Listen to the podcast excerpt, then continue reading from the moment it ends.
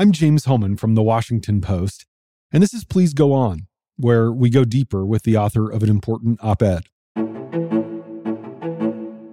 The Omicron variant accounted for 73% of new coronavirus cases in the United States last week. Houston Methodist Hospital, which has been sequencing genomes since the beginning of the pandemic, says that in one week, Omicron spread as rapidly as the Delta variant did in three months. Dr. Leana Wen, a post contributing columnist and author of Lifelines, A Doctor's Journey in the Fight for Public Health, wrote a piece this week with the headline No, vaccinated people should not cancel their holiday plans. I wanted to get Dr. Wen's insights on this new variant. Here's our conversation. And by the way, another hallmark of this moment we're living in Dr. Wen didn't have childcare when we recorded our interview, so she spoke to me from her car.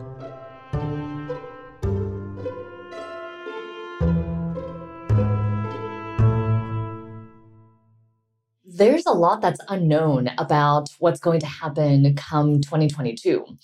I'll say that right now, the major concern is that we have Omicron on top of already a winter surge of the Delta variant.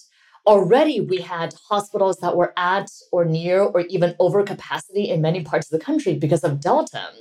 And then you have on top of that this extremely contagious variant. I mean, we talked about Delta as the most contagious variant that we've seen. And now we have Omicron that's many more times uh, more contagious than that. So, as to what exactly is going to happen, we don't know. My hope, of course, is that we don't have two things. I would like to see at least Omicron replace Delta. And the hope, again, is that Omicron causes less severe disease. But even if it causes less severe disease, but you have many more people get infected, we could still see our hospitals reach breaking point. There are some projections that we could be upwards of a million new cases of COVID 19 a day, which is really unimaginable. And our best hope, again, is that vaccinations will protect us so that we're able to decouple infections from hospitalizations and deaths. So ideally, you, do see a rise in infections, but not in hospitalizations and deaths. I'm not sure that that's going to happen, but that is something that we might try to look forward to for 2022.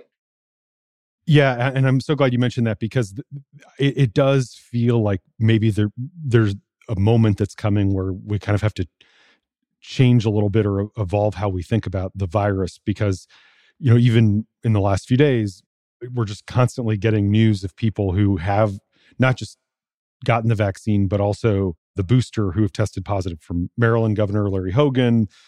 On Sunday we heard Elizabeth Warren and Cory Booker both senators got breakthrough infections. Now the good news is that while they have covid they're in okay shape and, and hopefully won't need to be hospitalized but what do you make of this rise in breakthrough cases? And can you explain why that's not any less reason to get the vaccines and the booster? Yeah, the way that I would think about the vaccine is that it's a very good raincoat. So it protects you very well when there's a drizzle outside. But if there's a thunderstorm, at some point you're going to get wet. And this is what's happening right now when there is so much virus around us. Even the vaccines, which are amazing at protecting you, can't do the job alone. And so you need additional layers of protection. And so this is the reason why I have been writing about the two out of three rule, which is that when you have lots of virus around you in indoor settings, you need two out of three things vaccination, testing, or masking. So if you're going to an indoor event and everybody has proof of vaccination and they're masked, you should be fine. However, if people are going to be unmasked because there's food and drink being served, then ideally everybody is tested the day of or as close to that event as possible. So, vaccination plus testing. If you have workplaces where people are not known to be vaccinated, then you need both testing and masking. So, two out of three vaccination, testing, or masking. And that's because we have this high level of virus around us. If we get to a point where there isn't that much virus once again, then just the vaccination should be sufficient that's not what we're seeing. And that's why there's this high level of virus and high number of breakthrough infections right now. One of the reasons that I've really enjoyed your expertise throughout the pandemic is that you've been really good about helping people weigh the relative risk levels that they're willing to take on. You, you talk about uh, having a COVID budget, basically, or two out of three, and recognizing that it's not a zero sum game, that it's not always an either or. With what we're talking about, I think that there's some fear that it's almost moot when you have experts out there saying everyone, which is not what you're saying, should expect they're going to get Omicron after two years of weighing these risks so carefully how do you cope with that? If you don't want to get it, do you just decide to hunker down right now? We had this long conversation in 2020 where people kept talking about herd immunity. You hear people again saying maybe it's better we just all get it sooner rather than later. Can you explain why that mentality is a little problematic and how to weigh risk in this Omicron period?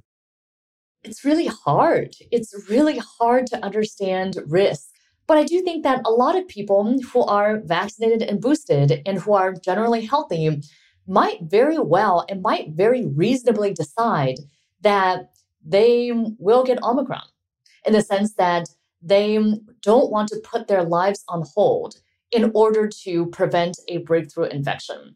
Chances are, if you are generally healthy and you get Omicron or another variant, you're going to be just fine. You're not going to be ill enough to be hospitalized. So I could really understand somebody saying, Hey, I want to go back to restaurants and plays and to see my family and to travel. I want to do so responsibly. And so I am going to still take some precautions. For example, I'm going to be masking, even if it's not just to protect me. I don't want to give somebody else COVID. Or before I go see my elderly relative at a nursing home, I know that I was just at a crowded holiday party um, so I'm going to wait a few days and then get tested before seeing my relative because I don't want to be part of the chain of transmission that infects other people. I mean, I think it's reasonable, even though you know this may sound um, like an anathema to some people. But I think it's reasonable for some individuals who are, again, fully vaccinated and boosted to say, I am okay with getting COVID because I value these other things in my life that I don't want to put on hold anymore. That said, I also understand that there are going to be other individuals who don't want the possibility of long haul COVID or who have young children or unvaccinated family members and they want to continue to be careful. People are living in very different realities now, and we should accommodate for those realities. With the caveat, though, that I'm talking about people who are vaccinated. If you are unvaccinated, you can be vaccinated and you're remaining unvaccinated by choice. I have a lot less sympathy for saying that you should do whatever you want. We are in this position because of the unvaccinated. And the vaccinated and the responsible individuals should no longer have to pay a heavy price for the choices of the unvaccinated. What other tips do you have for how to deal with Omicron over the holidays? You mentioned some of the, you know, considerations and being sensitive to if you're going to a party, get tested a couple days later before you see relatives. Any other advice? Yeah, I'd say that masking remains a really important measure of protection, especially when we have something that we know to be so transmissible. wearing a high quality mask is so critical. We should not be in at this point in the pandemic still be okay with cloth masks. I mean, cloth masks are little more than a facial decoration they should not be okay. I mean, you have countries like Austria and Germany, for example, that are requiring basically a KN95 or N95 in public places. We should be at least requiring a three ply surgical mask, if not a full respirator, N95 or KN95. And if you're going to airports and train stations and, and concerts and other places where you're around a lot of individuals, even if you don't worry about the risk of Omicron to yourself, worry about your being an asymptomatic carrier to others. And so wear a high quality mask, I'd say is really important. The second thing, and back to this idea of the three things, right? It's vaccination, testing, and masking. The third thing is testing. I remain shocked and disappointed that the Biden administration has put all their eggs in the vaccine basket. They really forgot about testing. And by the way, I think they forgot about masking as well because they have not said, as other countries have, that we need high quality masks. But we really have a crisis on hand with testing. How are we back in this position from a year ago when people are waiting 72 hours or more for a PCR test result? We'll be right back after a short break.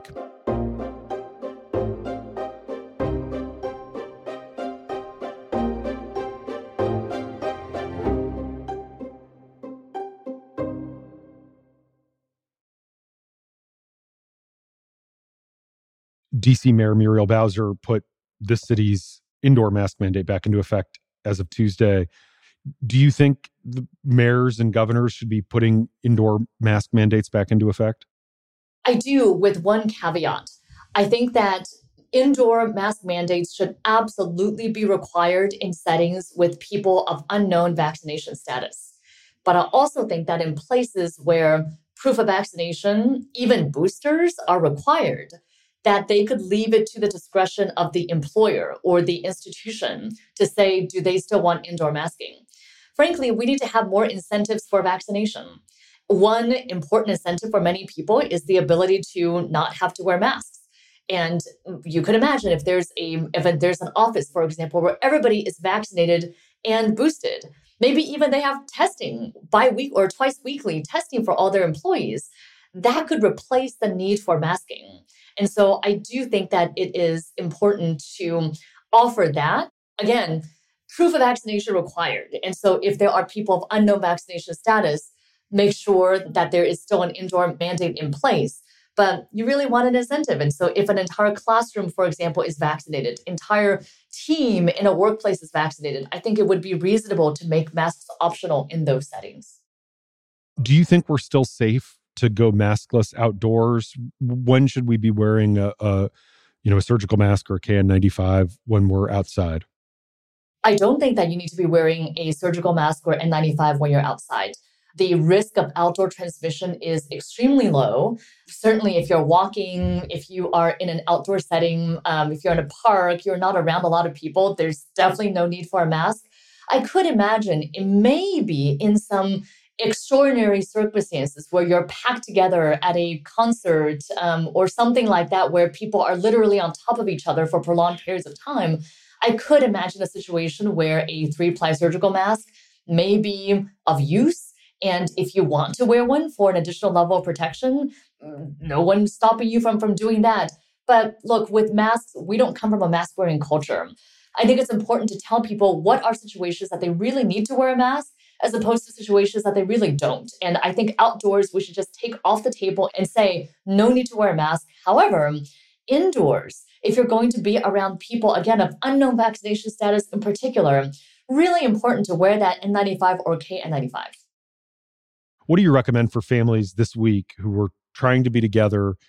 How can they do it safely? What is the smartest way to approach this if maybe you can't just go easily get a PCR test? Yeah, it's a really good question. And I'm very sad that we're in the position that we're in where we cannot just all get regular rapid testing. Because the best thing to do, and there are going to be some families that have this available. For example, there are parts of the country where there are a lot of home tests available. There are other parts of the country where they are not available. So let's say that you're in a part of the country where there are plenty of home tests available and you can afford these tests, which again is it prices out a lot of families. But let's say that you can't afford it. What I would recommend is people who are gathering should ideally all be vaccinated and boosted. And ideally, those individuals who want to gather right before they get together, as close to that gathering as possible, they all take a rapid test and they're able to get together safely or relatively safely. Again, nothing is 100%, but it substantially reduces their risk with vaccination and testing. So, two out of three things. If there are circumstances, as there are for many families, including mine, where there are young unvaccinated children, if these are the only kids or the only people unvaccinated, that's also okay because everybody is still getting tested. And this is literally the definition of herd immunity that the everybody else around them is vaccinated. And so that helps to protect the children. But if there are multiple sets of unvaccinated kids, there may need to be a decision made. I would still be okay if everybody gets tested that same day for all these kids to still be getting together. Other families may decide that they are not comfortable with this and may want to have most of their events be outdoors, as an example. So I think if there are unvaccinated people present, or people who have not yet had their boosters, or people who are immunocompromised or, or elderly with chronic medical conditions, one thing you could do too is to require masks indoors to serve food only outdoors. I am hearing a lot from people who are nervous about schools closing again. Uh, you know, and and especially parents who are worried that some schools have started to say they're not going to come back right away in January. At the end of last week, the CDC issued new test to stay guidance. Can you explain what this is and whether it's safe for kids to be in classrooms right now? Yeah, so two things. The first is about test to stay. I'm very optimistic and very excited about test to stay.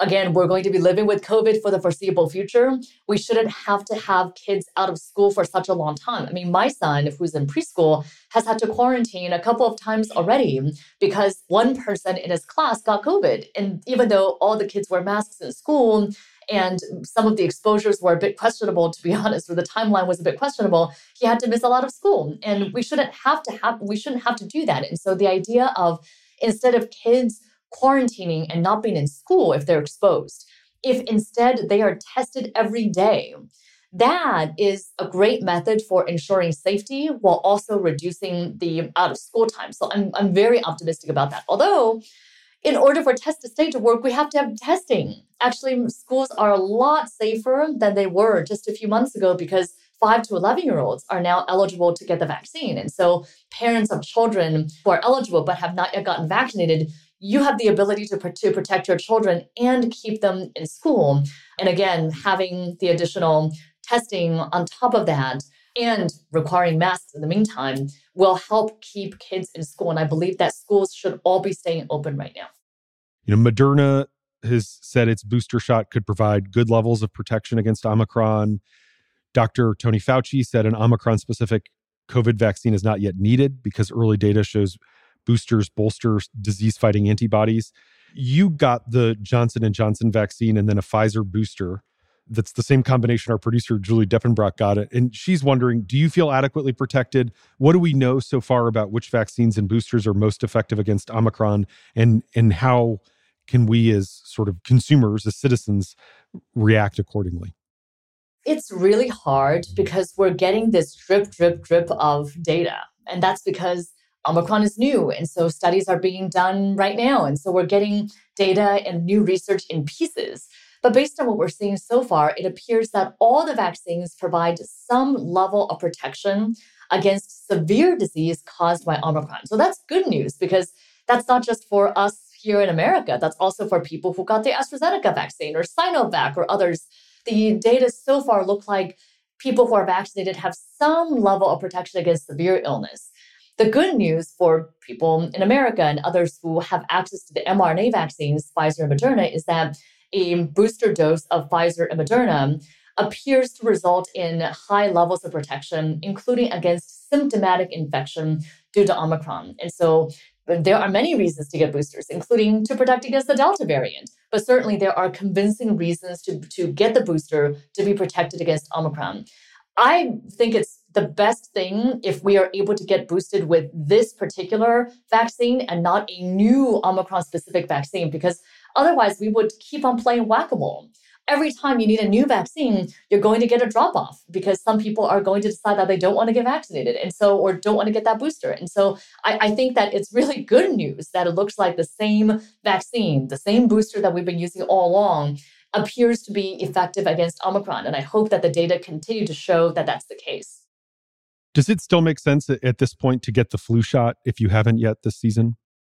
Oh, absolutely. We're still not even at the peak of flu season yet. And so I think people should remember, as obvious as this might seem, that um, influenza and COVID 19 are two different illnesses. And so the vaccine against one of them is not going to protect you against the other. And so you should definitely get the flu vaccine, just as you should get the COVID vaccine and the COVID booster. And by the way, you can get that at the same time on the same visit um, usually, what they do is choose two different sites, so two different arms. Um, you get booster in one arm and the flu shot in the other. Pfizer announced its experimental anti COVID pill could prevent severe illness and should be able to work against the Omicron variant. Could these kinds of experimental pills be a game changer for the treatment of the virus and help us get from pandemic to endemic? Should we not put too much confidence in them? Too early to say. What's your view on, on the anti COVID pills? Oh, no, I think they are really important. Um, I actually wrote before a column on how it's vaccines and testing and early treatment that's going to get us out of this pandemic. And the reason is, as much as we may not want this to be the case, there are going to be people who will remain unvaccinated. Also, there are people who are vaccinated, but who are elderly with chronic medical conditions, who are immunocompromised, who are at risk for severe outcomes. And so reducing the likelihood of progression to severe outcomes will help those individuals. It also helps with a major problem that we're facing now, which is the potential collapse of our healthcare system. If you can stop people from needing in hospital care because they don't get severely ill, that is a game changer in terms of how we perceive COVID. I'd like to end the interview on a more hopeful note. Uh, all of us are exhausted and confused. It's it's been a bad December. It's been a bad 2021. It was a bad 2020. It seems like we're stuck in this endless pandemic loop. Where do you see reasons for hope in spite of everything? It's a little hard to talk about hope as we're coming into this um, viral blizzard, as Michael Osterholm um, calls it. But I think that we have to recognize that we're just at a very different place than we were last year. I mean, thanks to science that really delivered, thanks to the Biden administration really ramping up vaccines and boosters, we now have the tools to get us out of this pandemic. We have them. They're all there. I mean, we need to scale up production of tests. We need to get people to get vaccinated, but we actually, all the components are there. And for the vaccinated and boosted, by and large, the risk to them is actually pretty low. And so I think there is a lot of hope, but we have to get through the next few weeks and months, which might be some of the most difficult that we've seen, especially for the unvaccinated. Well, let, us hope for the best. Uh, Leana, thank you so much. Merry Christmas. I, I appreciate the time and the, the great guidance. Thank you very much. Great to join you. President Biden announced Tuesday afternoon that the federal government will distribute about 500 million free at home tests via mail beginning next month. Health officials are going to set up a website where Americans can order these tests. Many public health experts say half a billion sounds like a lot, but it's not nearly enough for a country of 330 million people. Biden's team says they'll also establish new federal testing sites across the country, starting this week with one in New York. And to relieve overrun hospitals, the federal government is immediately sending emergency medical teams to Michigan, Indiana, Wisconsin, Arizona, New Hampshire, and Vermont. Lastly, Biden says he'll deploy an additional 1,000 military doctors, nurses, and paramedics to strained medical centers during the first few months of the new year. If you enjoyed this conversation, you should really sign up for Leana's weekly opinions newsletter. It's called The Checkup with Dr. Wen. A link to subscribe is in our show notes, along with a link to her latest column. And please take time to leave us a rating and review. It is how new listeners find us. Please Go On is produced by Julie Depenbrock with editing from Allison Michaels, Renita Jablonski, and Michael Duffy. This episode was mixed by Veronica Simonetti. Our theme music is by Ted Muldoon. You're here because you know the value of the Washington Post. And there's another chance to share the gift of the best op ed pages and world class journalism, stories that matter to you in your life, with an incredible deal. From now until the 4th of January, you can give a year long subscription to the Post for just $9.99. Maybe that gift should go to you first. Don't miss out. Take a minute now and go to washingtonpost.com slash subscribe. We're off next week to celebrate the new year, but we'll be back in January with more episodes because there's always more to say.